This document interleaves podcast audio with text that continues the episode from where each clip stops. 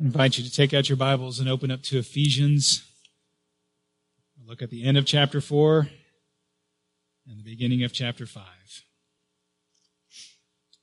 Chapter 4, verse 49, verse 29 says this Do not let any unwholesome talk come out of your mouths, but only what is helpful for building others up according to their needs, that it may benefit those who listen.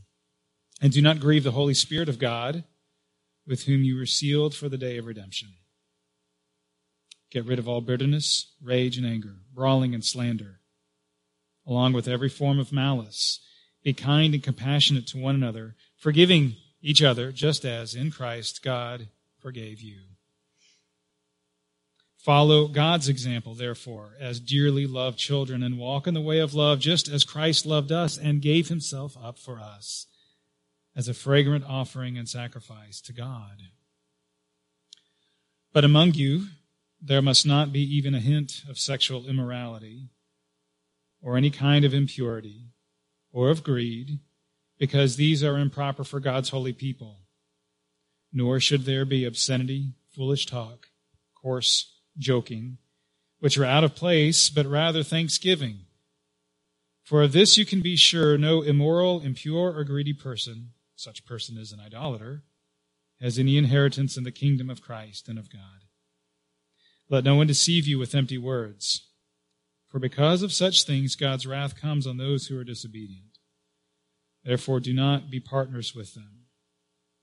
For you once were darkness, but now you are light in the Lord, and live as children of light. As we have been looking at Ephesians, we've been noticing how uh, these words from the Apostle Paul helps us helps us to see uh, the very important things of life differently, radically differently than the uh, surrounding culture may have us believe. And today we are looking at how uh, this book, Ephesians, helps us to see our relationships differently. Um, so I'm hoping that uh, this message will be helpful to you um, if you're in a married relationship. In that, that partnership, that relationship will benefit. But not just that, friendships, parent-child relationships, sibling uh, relationships. Uh, what we find in Ephesians 4 and 5 give very important instructions for us to have strong relationships. And to start off, I want to put this statement on the board with a blank in it, and I want you to think about how you would fill in this blank. So strong relationships are, oh my goodness. I got the funky font returning. If you're here like three months ago, uh, you saw the funky font sneak in these slides. This is not my doing. Somehow, as I've gone from my Mac book to that PC up there, that's what comes out. So if you can't read that, here's what it says. Strong relationships are built on blank. How would you fill that in? I heard at least love. Not a bad answer. Trust. Um, yeah, there's lots of great things that we can put in that blank. Being at church this morning, you might think, oh, pastor's going to put love in there. Um, I'm actually not going to start off with love today in that blank. I think love is a great answer, but I think there is something, uh, a deeper answer even. It certainly gives birth to love. And I, it's one that I heard. Uh, strong relationships are built on trust. Why is trust so important in relationships? Because what we want, what we really want in our closest relationships is to be able to let our guard down and be our true selves, to be really known, and then to be accepted and not rejected when we reveal our hearts and our relationships. To be able to be vulnerable like that, uh, we have to have trust in a relationship. Now, as we read uh, our scriptures, I don't think the word trust was located in any of the verses. But um, this part of Ephesians talks about one very important concept that is crucial for trust. and that is power. How we use power in our relationships will shape whether or not we build trust in our relationships. See, God has given us power, influence. I have a great capacity, and you have a great capacity to influence others through your words, through your actions. The letter of Ephesians uh, is largely about power. Paul writes this letter to uh, Christians living in the third largest city in the Roman Empire during that time. There is no shortage of Roman authorities, Roman soldiers, wielding their power to ensure submission to the ways of the empire and Caesar in charge. So Paul writes to Christians and tells them there are two ways that you can exercise power. And I don't want you to take a page out of the script of the Roman Empire. I'm giving you uh, a different way to think about power. So, two ways that we can demonstrate power. Godly use of power and an abuse of power. I am so sorry that you have to look at that funky font. Through godly use of power, I'm going to go through these next two slides. Through godly use of power, it's almost like a comedy routine on the screen. Through godly use of power, um, I put others, uh, I put the interest of others before my own. I'll write that down. Through godly use of power, I put the interest of others before my own, and the flip side, through abuse of power, I put my own interest um, to the abuse of power, I put my own interest before the interest of others. So you get that. You get the two different ways of wielding power. It's whose interest am I putting first? I'm putting others' interest first, that's a godly use of power. My own interest first, that's an abuse of power that God gives to me. Um, let's go through some of the things that Paul would say are a godly use of power. Starting with that first verse that we read, Ephesians 4:29. Do not let any unwholesome talk come out of your mouths. But what?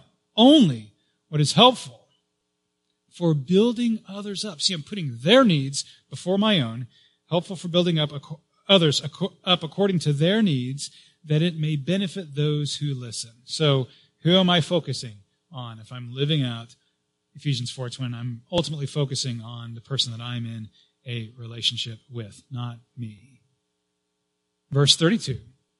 Paul writes, be, compa- be kind and compassionate to one another, forgiving each other. So forgiveness, in order to forgive, that means sacrifice. It means I am sacrificing something. I am giving up something in order to forgive. I'm giving up my, my right to hold on to my anger. I'm giving up my demand for fairness. I'm giving up my need for, for justice to be done in a moment. There's a sacrifice that I'm making when I forgive, when I put the interest of someone else before my own. Uh, moving on to chapter 5, verse 2. So we're just walking through this passage.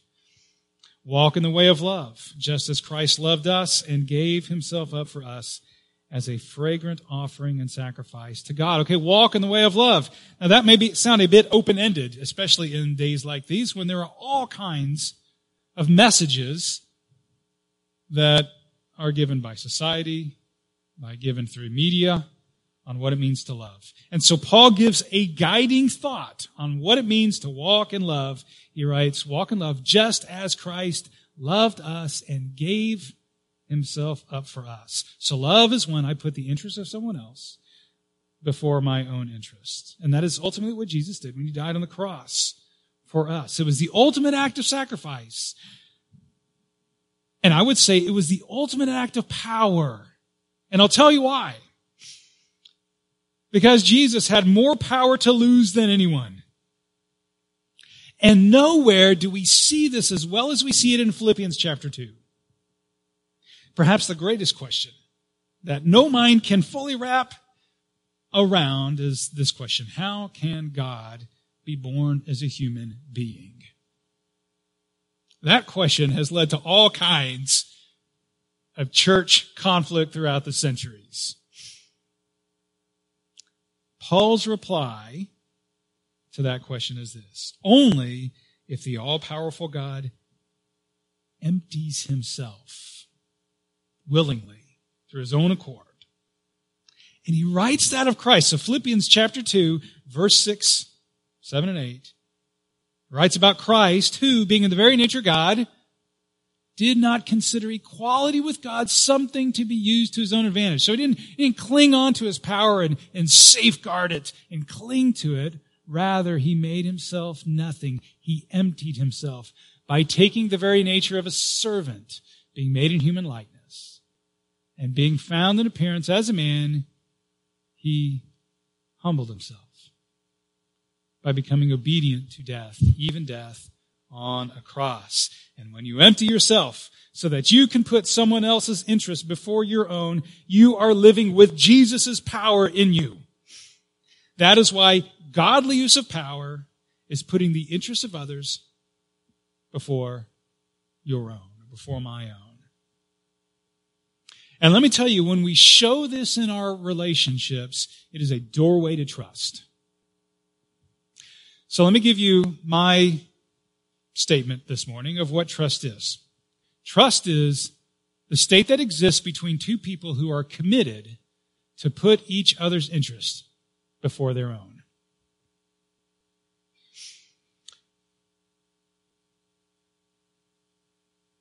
And trust has a powerful effect on relationships. Uh, what happens when you know, when you're confident that your wife or your husband when your parent, when your friend. What happens when you know that person is supporting you and is behind you and is acting ultimately to benefit you? Well, that, when I know that is how someone is approaching me, I'm going to give you a, a metaphor this morning. That makes me want to turn towards that person, doesn't it? If I know that is how someone is responding to me or is inclined towards me, oh, it makes me want to turn towards that person. So we're going to talk about this morning turning towards someone. This is the metaphor. Turning towards someone as opposed to turning away from them. Turning towards someone is a response that I can give when there's trust in a relationship. Turning away from someone is when there's not trust in that relationship. And I think that person may be putting his or her interest before my own. When there is mutual turning towards one another in a marriage or in a friendship, That is what makes that relationship so incredibly strong. When my kids were little, uh, and we were at the pool, one of their favorite things to do, just like probably if you had kids at the pool, their favorite thing to do was to stand on the side of the pool and you'd be in the pool and and and they they they want you to catch them, right? Jump in the pool and catch them.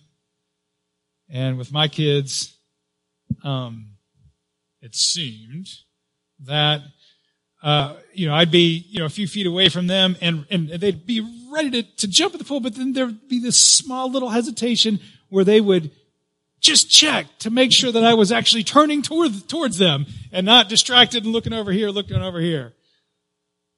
And, and, and once they knew that I was turning towards them, that's when they would, they would jump into the water. So turning towards someone's this, this metaphor of building trust, a posture of building trust in a relationship. And that's what trusting marriages are, relationships are, husband and wife, mutual friends, consistently turn towards each other in the relationship. Even when things get rocky, keep, they keep turning towards one another. When we do that, it's an invitation to be vulnerable in the relationship. There's a, there's a well-respected psychologist named John Gottman, and he's a, a marriage expert. Um, he has done uh, thousands of hours of observation of married couples and is able just within ten, his claim to fame is within 10 minutes of watching a married couple in, interact with one another uh, he can tell if that couple is going to stay married or get divorced. Um, and he's well known you know psychologists therapists out there. They know john gottman um, and he says that we are, we are always um, we, we have these poolside, he doesn't use this metaphor, uh, he uses a different one, but let's go with this pool metaphor. There, there's all these moments of someone standing at the side of the pool wanting to jump in and checking to see if the, the person in the pool is turning towards them, ready to, to receive that, that invitation to engage with one another in a relationship. John Gottman says, marriages and relationships are just filled with those moments of one person not using the words, but asking, searching, can I be vulnerable in this moment? Is this person going to receive me or reject me? Am I going to get affirmation or am I going to get rejection, rejection from this person? And, and those moments can be very subtle. Sometimes you don't even know that you're doing it. Um, so, just know in your relationships, uh, they're built on these moments of inviting one another to be vulnerable, asking, Can I be vulnerable in these moments? And the important thing to remember about these moments is they can come in all shapes and sizes. They can be spoken. A wife asks her husband, How do I look in this dress? That's one of those moments. Or you're watching TV together. Uh, name your scene, a beach scene. And she says, Oh, I miss the beach. That's all that, that's all that's spoken in that moment. What do you do? You just cruise on or do you, do you, do you take that moment to engage with your spouse. Could be a gesture. Um, could be a husband coming and sitting next to his wife on the couch. It's kind of out of the blue. What does she do? Could be a teenager coming home from school looking a little dejected. Could be a friend that you haven't heard from in a long while giving you a call or sending you a text, even though it doesn't seem like they bring up much. Like, hey, what's up? I'll give you another example of a moment when um, I uh, one of these turn towards or turn away moments in my own uh, marriage. Uh, a few years ago, when I was uh, wanting to grow in um, healthy relationships and reading a lot of John Gottman's work, um, I was I was putting all this information together and just kind of compiling a list. And uh, then I did what engineers do. We, uh, I made a flowchart of it all. And uh, so um, I invited Melissa to get a cup of coffee with me. We went to our local coffee shop.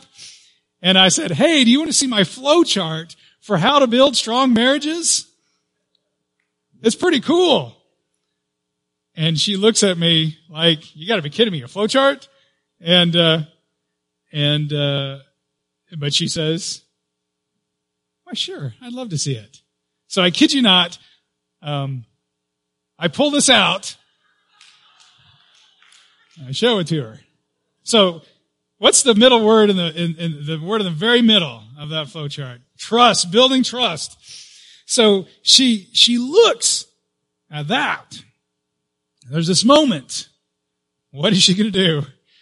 Uh, and she she she does what John Gottman says is a way of turning towards someone, a a light-hearted, good-natured joke. And she said, uh, so this is what happens when an electrical engineer tries to figure out marriage. That's turning towards someone. That's turning towards me. She could have said, uh, that's the most ridiculous thing I've ever seen. You know, there's lots of things she could have said. She could have turned towards, away from me. She turned towards me in that moment.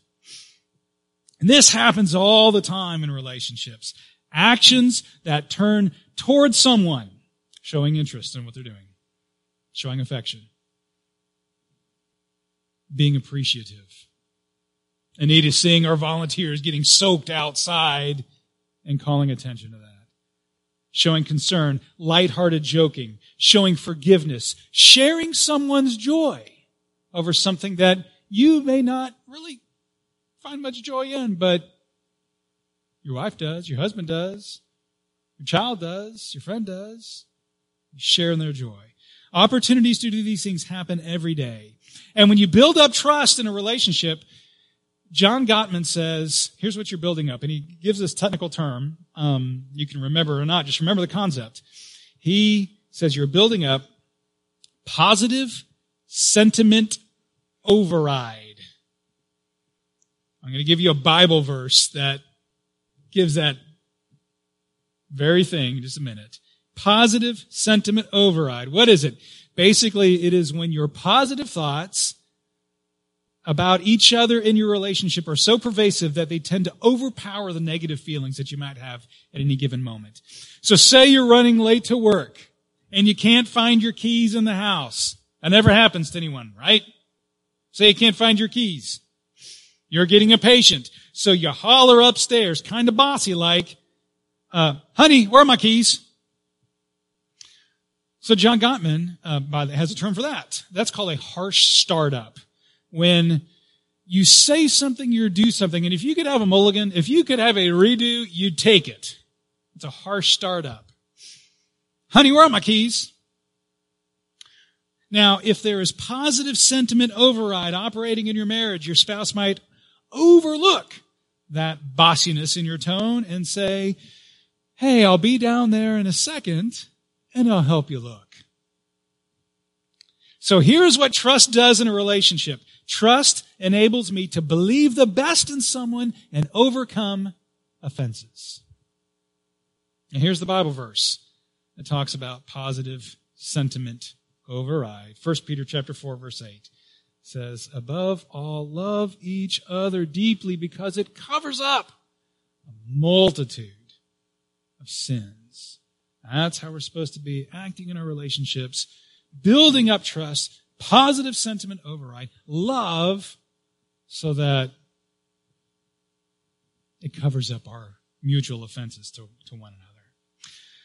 But what if there isn't trust? So the opposite of positive sentiment override, you may guess, is negative sentiment override. And, and so that ask, that demand for help finding keys might get a different response if there's negative sentiment override in a relationship.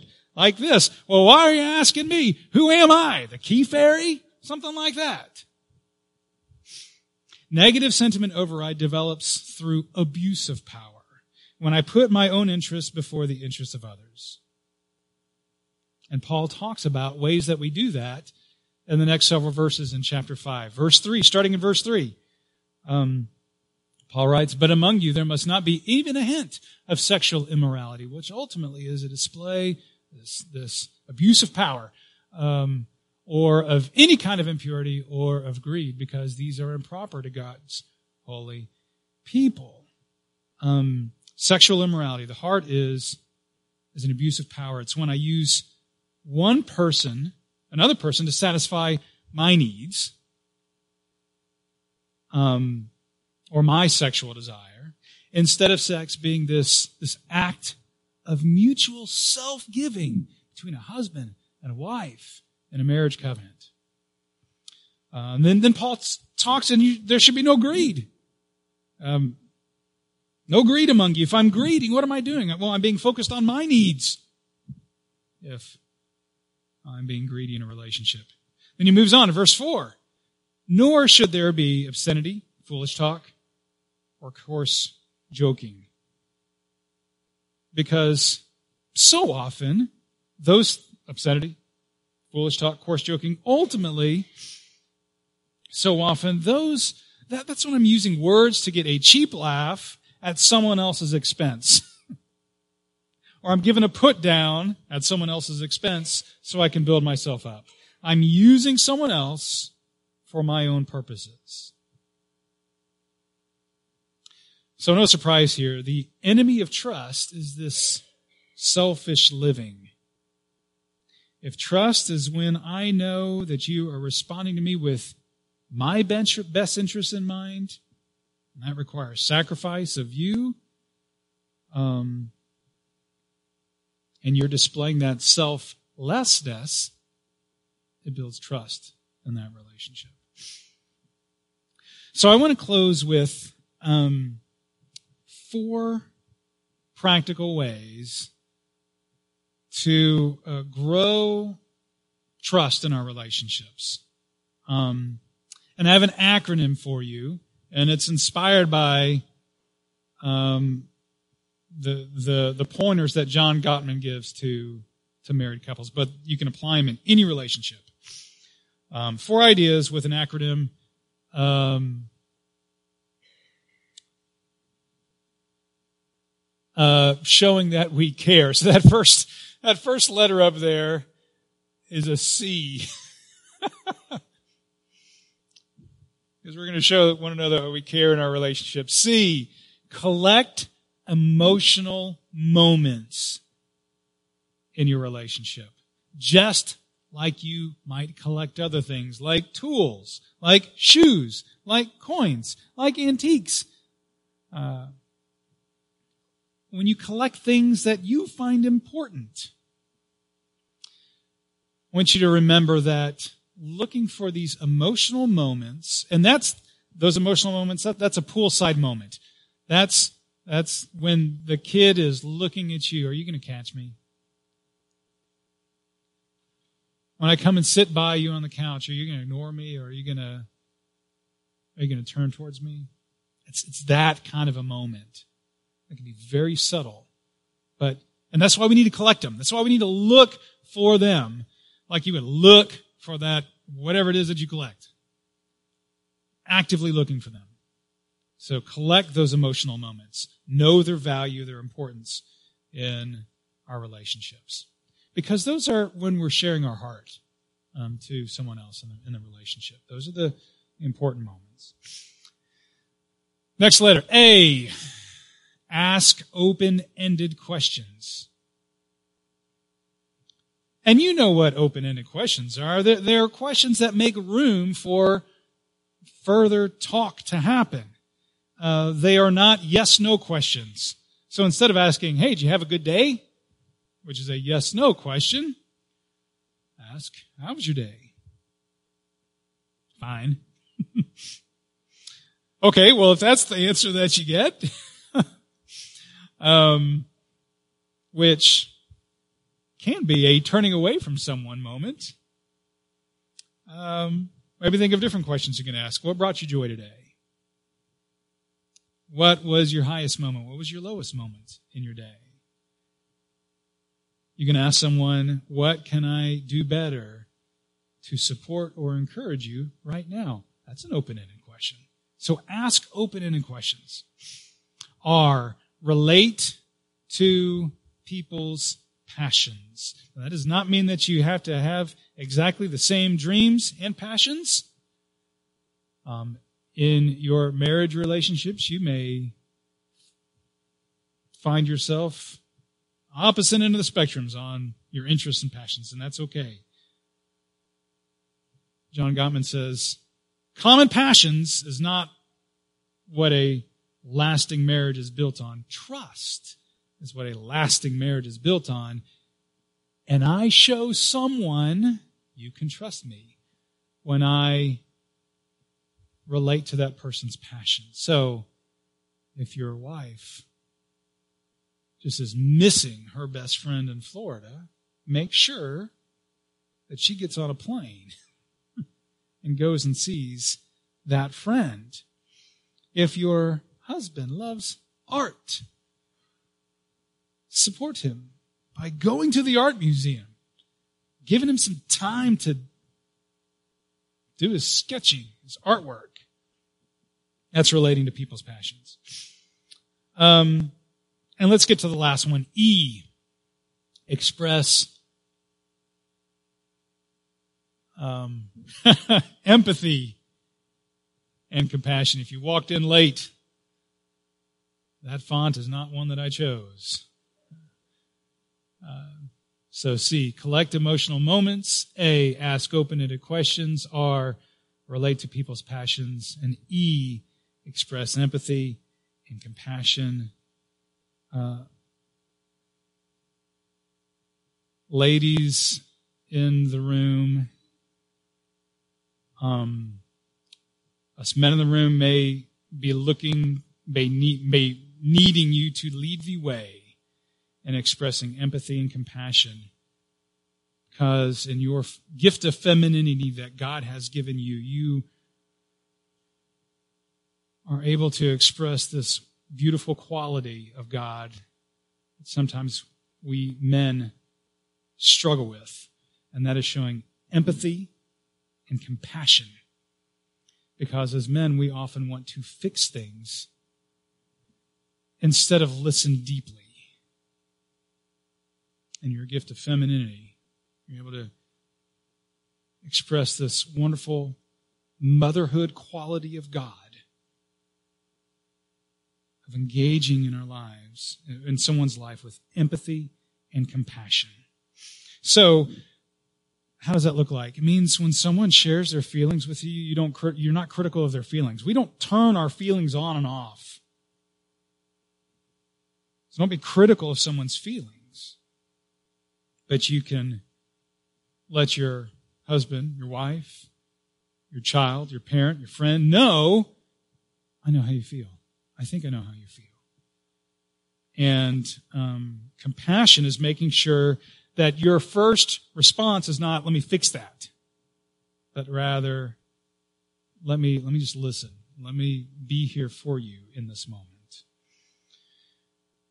Now you can build trust in your relationships. If you're here this morning and you're thinking, I've got a long way to go in whatever it is, in a broken relationship, in an estranged friendship, in a struggling marriage, you can build trust in your relationships. And how do I know this? Look at the end of our scripture, verse 8. Paul writes, For you once were, for you were once darkness, but now you are light in the Lord. So live as children of light. See, our Father is a God of light. We never have to fear the darkness with him. Do you know why?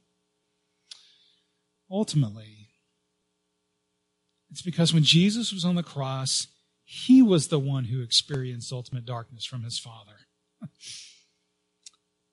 Jesus cried on the cross, My God, my God, why have you forsaken me? And in that moment, God did not turn towards his son. Jesus was on the cross. His father turned away from him so that you can know. Why did he do that? So that you can know that God will never turn away from you.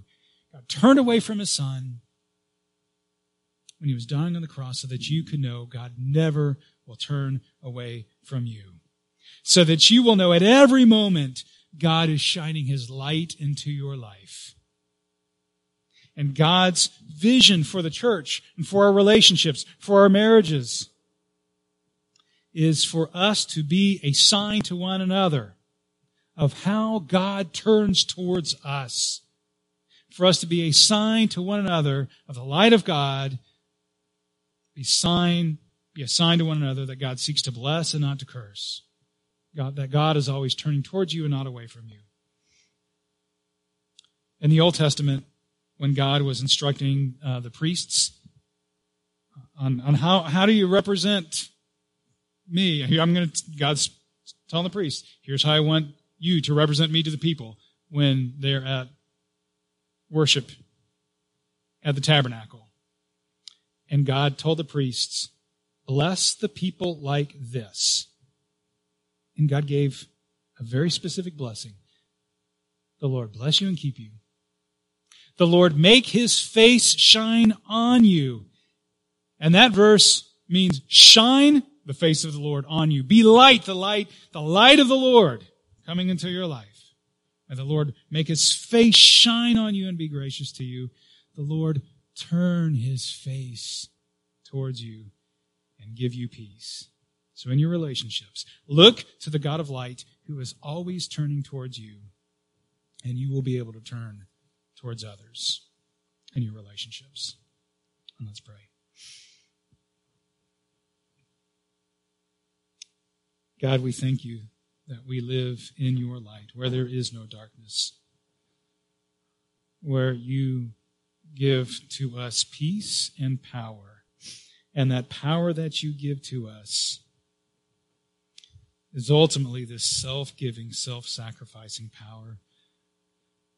Heavenly Father, will you give us the ability this morning to start anew in our relationships? to put the interest of others first in our relationships, to look for these emotional moments, to not miss them, to make the most of every opportunity, to be a sign of your constant love that blesses us every day. Give us hope for our relationships. In Jesus' name, amen.